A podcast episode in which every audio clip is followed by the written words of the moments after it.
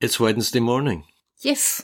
Big night for the Matildas. Oh, scary. Big night for Sue Williams. You're going to be on an aeroplane Yes. heading to Barcelona. Yes, that's right. and luckily, I'm on Emirates, So they, oh, they did. and they stream sport. So Right. hopefully, I mean, they were the ones. They were the, they were the airline who streamed the quarterfinals, Oh, and we saw it. the pictures of the passengers watching there. Yeah. So they've got to do the semi-final, yeah, surely. yeah, yeah. Let's hope so for Fingers your sake. Yes. I'll be thinking of you when I'm sitting at home watching it on TV, or maybe at the pub Mm, where we idea. watched the Spain Sweden game. yeah. That was Scrappy good. game. I think the though. pub's going to be a bit fuller. It could be. You'll have Yeah. to get there at midday to find a seat, probably. yeah, maybe I'll just get a takeaway and go home.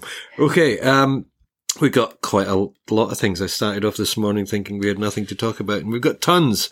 Um, we've got how uh, rent controls and build to rent projects don't really sit well together. That's a story coming out of Glasgow. We've got a story coming out of New York, very international, about how Airbnb have been bounced out of court in their attempts to sue the New York City Council. The Queensland government has responded to our comments about the iniquity and inequity of pre-sale of management rights. And you have Yeah, we have tips for where apartments are going to improve in value the most in Australia. That's great. We had better get on with it. I am Jimmy Thomson. I write the Flat Chat column for the Australian Financial Review. And I'm Sue Williams and I write about property for Domain. And this is the Flat Chat Wrap.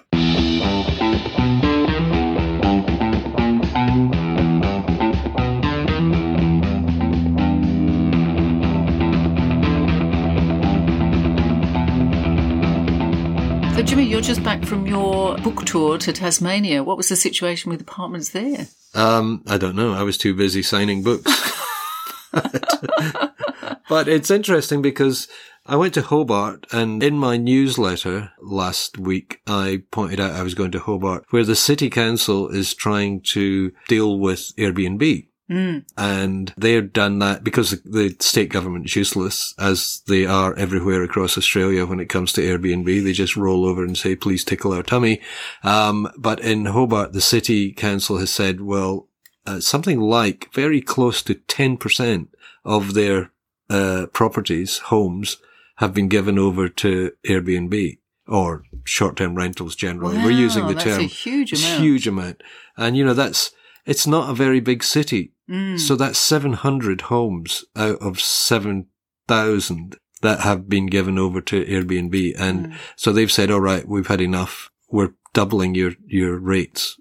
If you go on Airbnb, we're doubling your rates. Oh, interesting. So that makes it much less of an attractive proposition for people who want to put their properties on Airbnb. I don't know how effective it's only just come in. I don't know how effective it has That'd be worth following that, though. but hopefully it makes people think, is it worth it?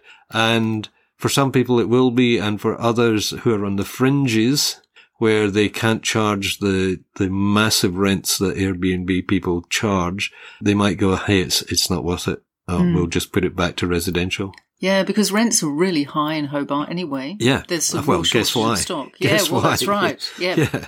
So yeah, so I am back from Hobart and uh, managed to not get involved in any housing controversy there, but did sign a lot of books. Um, it's selling like hotcakes. The Oh, book, the book's called Mole Creek. Yeah. And so- you actually went to Mole Creek as well, didn't you? You went to the pub there and you were Yeah, like a returning hero. I was. It was good, but you know, it was. A, there was a funny little incident happened at the airport because I brought this book out under the name James Dunbar, which is my first two names. to Um, avoid the strata hero tag. Yes, exactly. and uh, so I get to the airport in Hobart, and, I, and there's a big, big stack of, of Mole Creek right at the front. Fantastic. Eh, great. And I said to the, the woman, uh, the nice woman behind the counter, I said, do you mind if I sign some of my books? And she said, I'd love you to. And then she said, do you have any ID?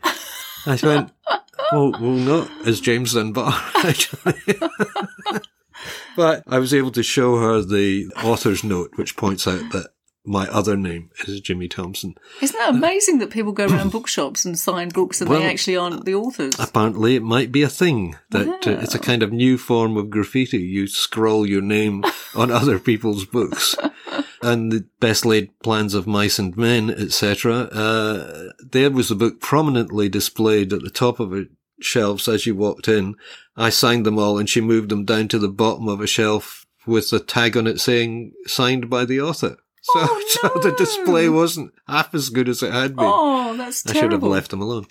Talking about Airbnb, while we're on that subject briefly, um, a little story coming out of New York that the Airbnb in uh, 2022, last year, New York changed its laws, New York City changed its laws. It requires owners to register with the mayor's office, disclose who, who else lives in the property and promise to comply with zoning, construction and maintenance ordinances Mm. which seems reasonable.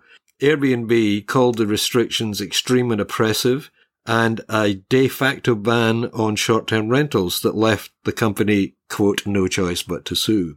Airbnb said back in June, taken together, these features of the registration scheme appear intended to drive the short-term rental trade out of New York City once and for all.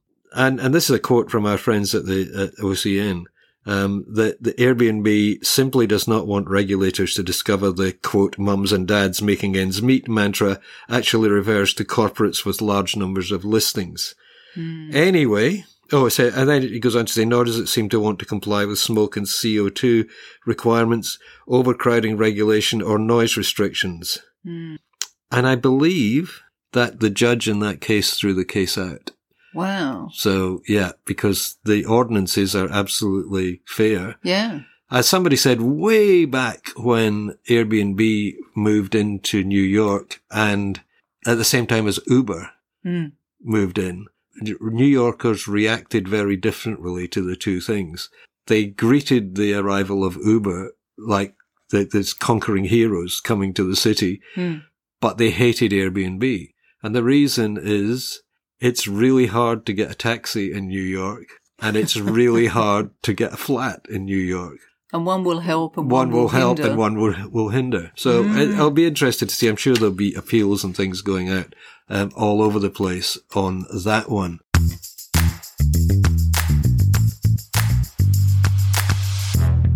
Other news from overseas. Glasgow, uh, which is basically my hometown. It's what my spiritual home in Scotland. When I was a kid, Glasgow had a population of about just under a million people. It now is down to about four or five hundred thousand. Really? Yeah, because- oh, I thought you were going to say four million. No, Then. no, because they Wow. built all these new towns oh, around, to, yeah, like to move you know, East away. Kilbride and and uh, Livingston and place in Glenrothes and and move people out of the city. Now they're looking to repopulate the city centre. And it's what's come out of this is an interesting conundrum for those of us who have been saying, yeah, we should have some sort of rent control, and yeah, we should encourage build to rent. You know, this is where corporations build apartment blocks and they become the landlords. That It's not actually strictly speaking strata because there, there's no strata committee. There's no, it doesn't come under strata law. It is a company owns a building that rents apartments within the building, lets apartments. So the SNP, the Scottish National Party, which runs the government in Scotland, has decided to impose a 3% cap on rent increases in the country, all across the mm. country, but mm. only in Scotland, mm. obviously. And this has resulted in a, a company called Get Living, who had planned to build 1,500 homes in Glasgow, a 200 million pound project. So that's about, what, 450 million uh, Australian dollars. Australian dollars. They've put that on hold. And they've said basically And that's a build to rent kind yeah, of project, isn't yeah. it? So they were they were going to build fifteen hundred homes in this near the centre of Glasgow. They're looking at young professionals and young families who want to live near the city centre where most of the work is, uh, and where you know all the entertainments and stuff Hmm. like that. Yeah, just like Sydney and Melbourne. The people want to live where the action is and where their their work is. And this is apparently a part of Glasgow City, was part of Glasgow City Council's plan, overall plan to double the population living in the city centre Yeah. to about 40,000, just the city centre. Um, and the guy from uh, Rick de Blaby, um, who is a chief, chief executive of Get Living, uh, said that they're they'll just put that plan on hold for now. He said Because of the 3% rent Yeah. cap. he said companies like Get Living are effectively owned and funded by big global pension funds, same as the build to rent people here. Yeah. yeah. My shareholders include pension funds from the UK, Canada, Australia, and Holland. And a lot of those are for public sen- sector workers. Mm. So these are the ads that we see on TV for super funds. Yeah, um, sure. When I go to them and say I want 200 million pounds to undertake a scheme in Glasgow, and the fundamentals are really strong, but the top line revenue can't be controlled by us, it's actually controlled by government, and I say, can I have the same 200 million pounds to do the same project in Manchester or Leeds?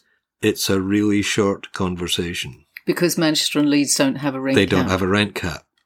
God, that's hard, isn't it? Because rent caps can be a great idea where rents are going out of control, but maybe they should only be applied to private market rents rather than build to rent because build to rent is usually a higher rent than private rents because they tend to offer a lot more amenities. Yeah. They offer long term leases.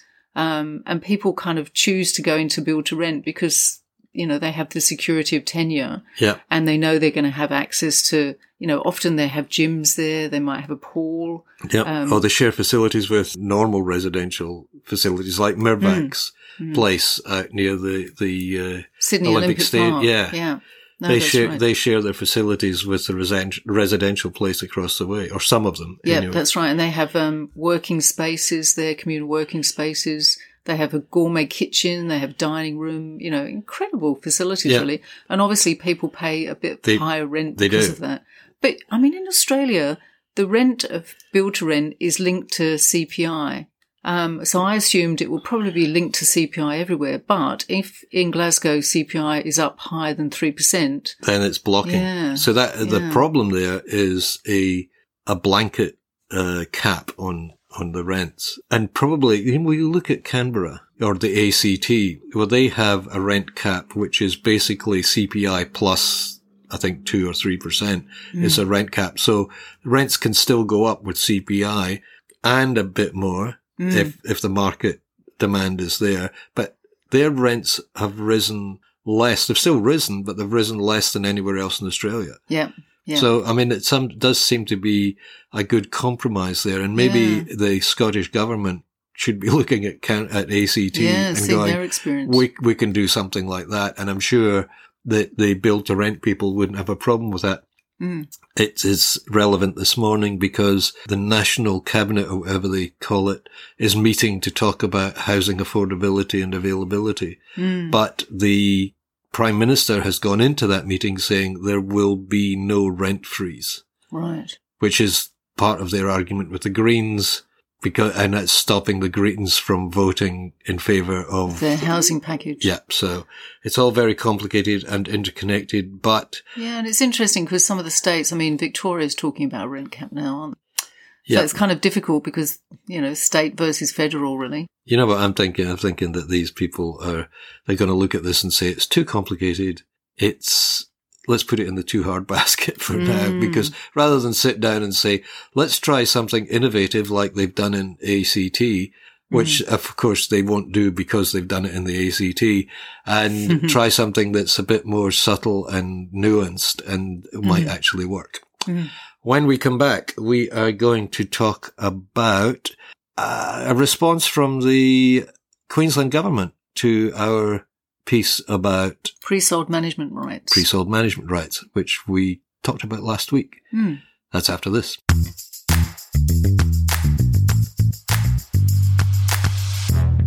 So you've got the email that came to us from uh, the Queensland, I don't Yes. know, the, the Department of Fair Trading or something. I don't know. Anyway, so we'd said that we were quoting the SCA, the Strata Community Association of Queensland, which is a strata managers umbrella body and, and strata professionals, um, who were saying, Hey, government, you said you were going to do something about pre-sold management rights, which everybody agrees.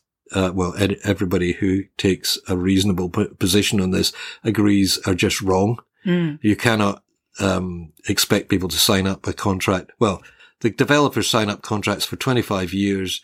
The owners who have to pay for those contracts have no say in the terms and conditions and they can't get out of them once they've signed them. And also we have a, a letter has come in this week from somebody who started off with a 10 year management contract in their building has now been extended to 30 years. Oh my God. And, Oh. you know, partly because people are getting misinformation from the, the, the management rights people, from the mm. government, um, from all the sort of vested interests are telling people, no, no, this is the only way we can do this. Mm. Um, we can't unwind this. So you're going to have to put up with it. So people are getting ripped off left, right and centre. We got a response from the Queensland government. What is the first thing they said? Okay, they say, we understand that management rights are a contentious issue in the community title sector. Well, well done. Congratulations. You're awake. And then they go on to say that's why the government established the Community Titles Working Group to examine the key issues for the sector. So they've got people talking about a problem that they should have been talking about for the past 25 years. Congratulations again, Queensland. Okay. The working group has considered many areas of Queensland body corporate legislation, including scheme termination, management rights, and the enforcement of care- caretaker duties, and how best to balance the rights of individuals with the broader community of the scheme. Right. So they're looking at now, you see what they're doing here? They're taking a, a fairly straightforward issue, which is pre-sale of management rights, and they're sucking it back into this morass, this quicksand of all these other strata related issues. What else did they say? The government will carefully consider the working group's views on management rights to determine whether legislative amendments or other policy initiatives should be pursued. What they could have said is, we realize there's an issue here and we will make changes. What they've actually said is, we are going to see what the issues are and dis- decide whether or not we should make changes. What basically they're doing is kicking the can down the road. Absolutely. Because, I mean, they're just saying they're going to consider the recommendations Yeah. of the working group. They're not going to actually implement them. No, so the working group sort of goes away and is bashing their heads together for the next nine months. They come out with a report and the government goes, Oh, thanks for the report, but nah. Yeah. no, it's too hard. I mean, they don't, they don't even address the specific issues that 25 year contracts that cannot be rewritten or uh, adjusted or rescinded or revoked are just wrong. They're just basic. They they don't exist in any other aspect of law in Australia except for management rights in Queensland. And they only exist so that developers can make more money. And their final sentence of the report. Ready for this one? Yep. We are committed to continuing to work with stakeholders to ensure we strike the right balance between development flexibility, Uh huh. the viability of existing management rights businesses, Uh huh. and rights and protections for lot owners. Okay, so here you are in terms of importance or relevance to the Queensland government. First of all, number one, we're looking after developers. Number two, we're looking after the people who already have management rights contracts. Number three, yeah, when we get down to it, we might look after The lot peop- owners. the lot owners who pay for all this. These are the people who buy the apartments. These are the people who pay these inflated rates for these management contracts and they don't even get a say in who the managers are. You're right at the bottom of the totem pole, people who live in apartments in Queensland. And, you know, I know there are people who are very happy with the arrangements that are there. I can tell you there are a lot of people who are very, very unhappy. And guess what? Your government doesn't care. Yeah, and I mean it's not only for Queensland, Queenslanders. Lots of people in Melbourne and in Sydney, all over the country, own places in Queensland. Yeah. Um, they bought a lot of them during COVID. A lot Yeah. of people would like to go and retire in Queensland, Yeah. perhaps, but they they bought them in the meantime as Yeah. an investment. But in fact, some of them are proving to be a really poor investment because you know they're paying so much in levies for Yeah. the for, because of the management rights. Well, you you consider you the okay. You've got the cost of people managing your building. That everybody has that, but they you also have added to that the cost of financing the loan that those people had to take out to buy the management rights, either from the developer or from another manager. Mm, yeah. And uh, that is in, that's added to the cost. You're getting no benefit for that, and you don't have any choice. Yeah. No, absolutely. So when the Queensland government wrote to you, I guess they thought they were going to quieten you down, really, and satisfy you to to let you know that they were looking at this and taking it all very seriously. But They I don't think know me very well. they don't know me, do they? They're going to get to know me, but uh, right now, they, they don't care about Flat Chat or, or Jimmy Thomson or Hmm. even James Dunbar Or your listeners, Jimmy. or Sue Williams. We mustn't forget about you.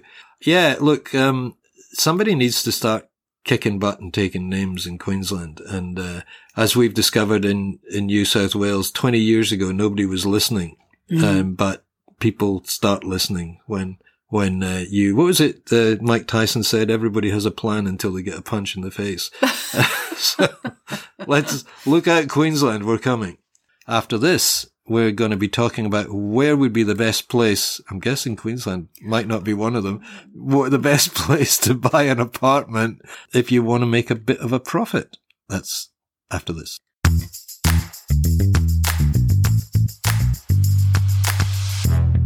So you've got a report there about the best places to buy an apartment if you're looking to make some money on it, I guess, is it? Well, that's right. This is for investors, really. Yeah. Um, and this is a report from Hotspotting, and they've they've produced the National Top Ten Apartment Hotspot Report. right. And surprisingly, Queensland is right up there because Right. they're just looking at prices. They're Right, not looking right. at kind of yield so much and rent rentals and, Yeah. and income. They're looking at prices, and they reckon that um, apartments have been outperforming standalone houses this year. Faster growth in rents um, and superior price growth for much of the past twelve months. And a growing share of new dwelling approvals. Right. So that's good. So hopefully we'll get a few more apartments around. Well, the government in Queensland, as we said last week, have announced that they're going to put 600,000 new apartments in the southeast corner of the state in the next 20 years. So building There's a lot coming approvals are, are a given, I guess. Sure.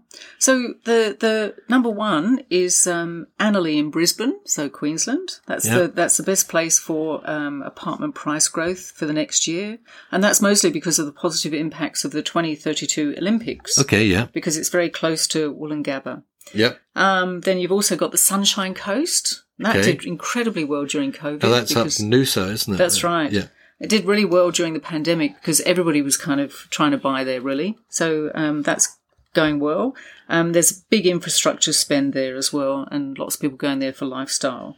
Then Gold Coast still. Right. Sorry, Queensland still. No, no, I think you, I made the point. You made the point that the, the property prices are rising, but that doesn't take into account the costs of, of Maintenance, letting really, and, yeah. and yeah, exactly. Yeah. So just Gold Coast Southport, because vacancy rates there are low, and it's you know lots of people go there as tourists, so they attract a lot of people. Yep. And so prices are a bit more affordable there. So, um, yeah, Yeah. and lots of demand. And then finally in Queensland, Yorkeys Knob. It's just a place I love the name of, really. Yeah. It's a small beach suburb in Cairns. Um, and that's a location where units are tightly held. You know, Cairns has had enormous growth. Um, we had a domain report uh, that showed that Cairns had huge growth over the last year. The centre Right. of Cairns prices have gone up something like 28% in the last 12 months. Wow. It's quite incredible, Wow. really. You know, you don't think about living in Cairns. No. Yeah, maybe one should. And in New South Wales, there's been several suburbs in the Sutherland Shire.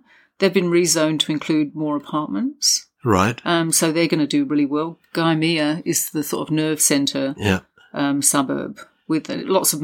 I always think of Sutherland as being the the epicenter of NIMBYism, but that's probably the North Shore, really, isn't Yeah, it? well, there's lots of NIMBYism everywhere, I suppose, really.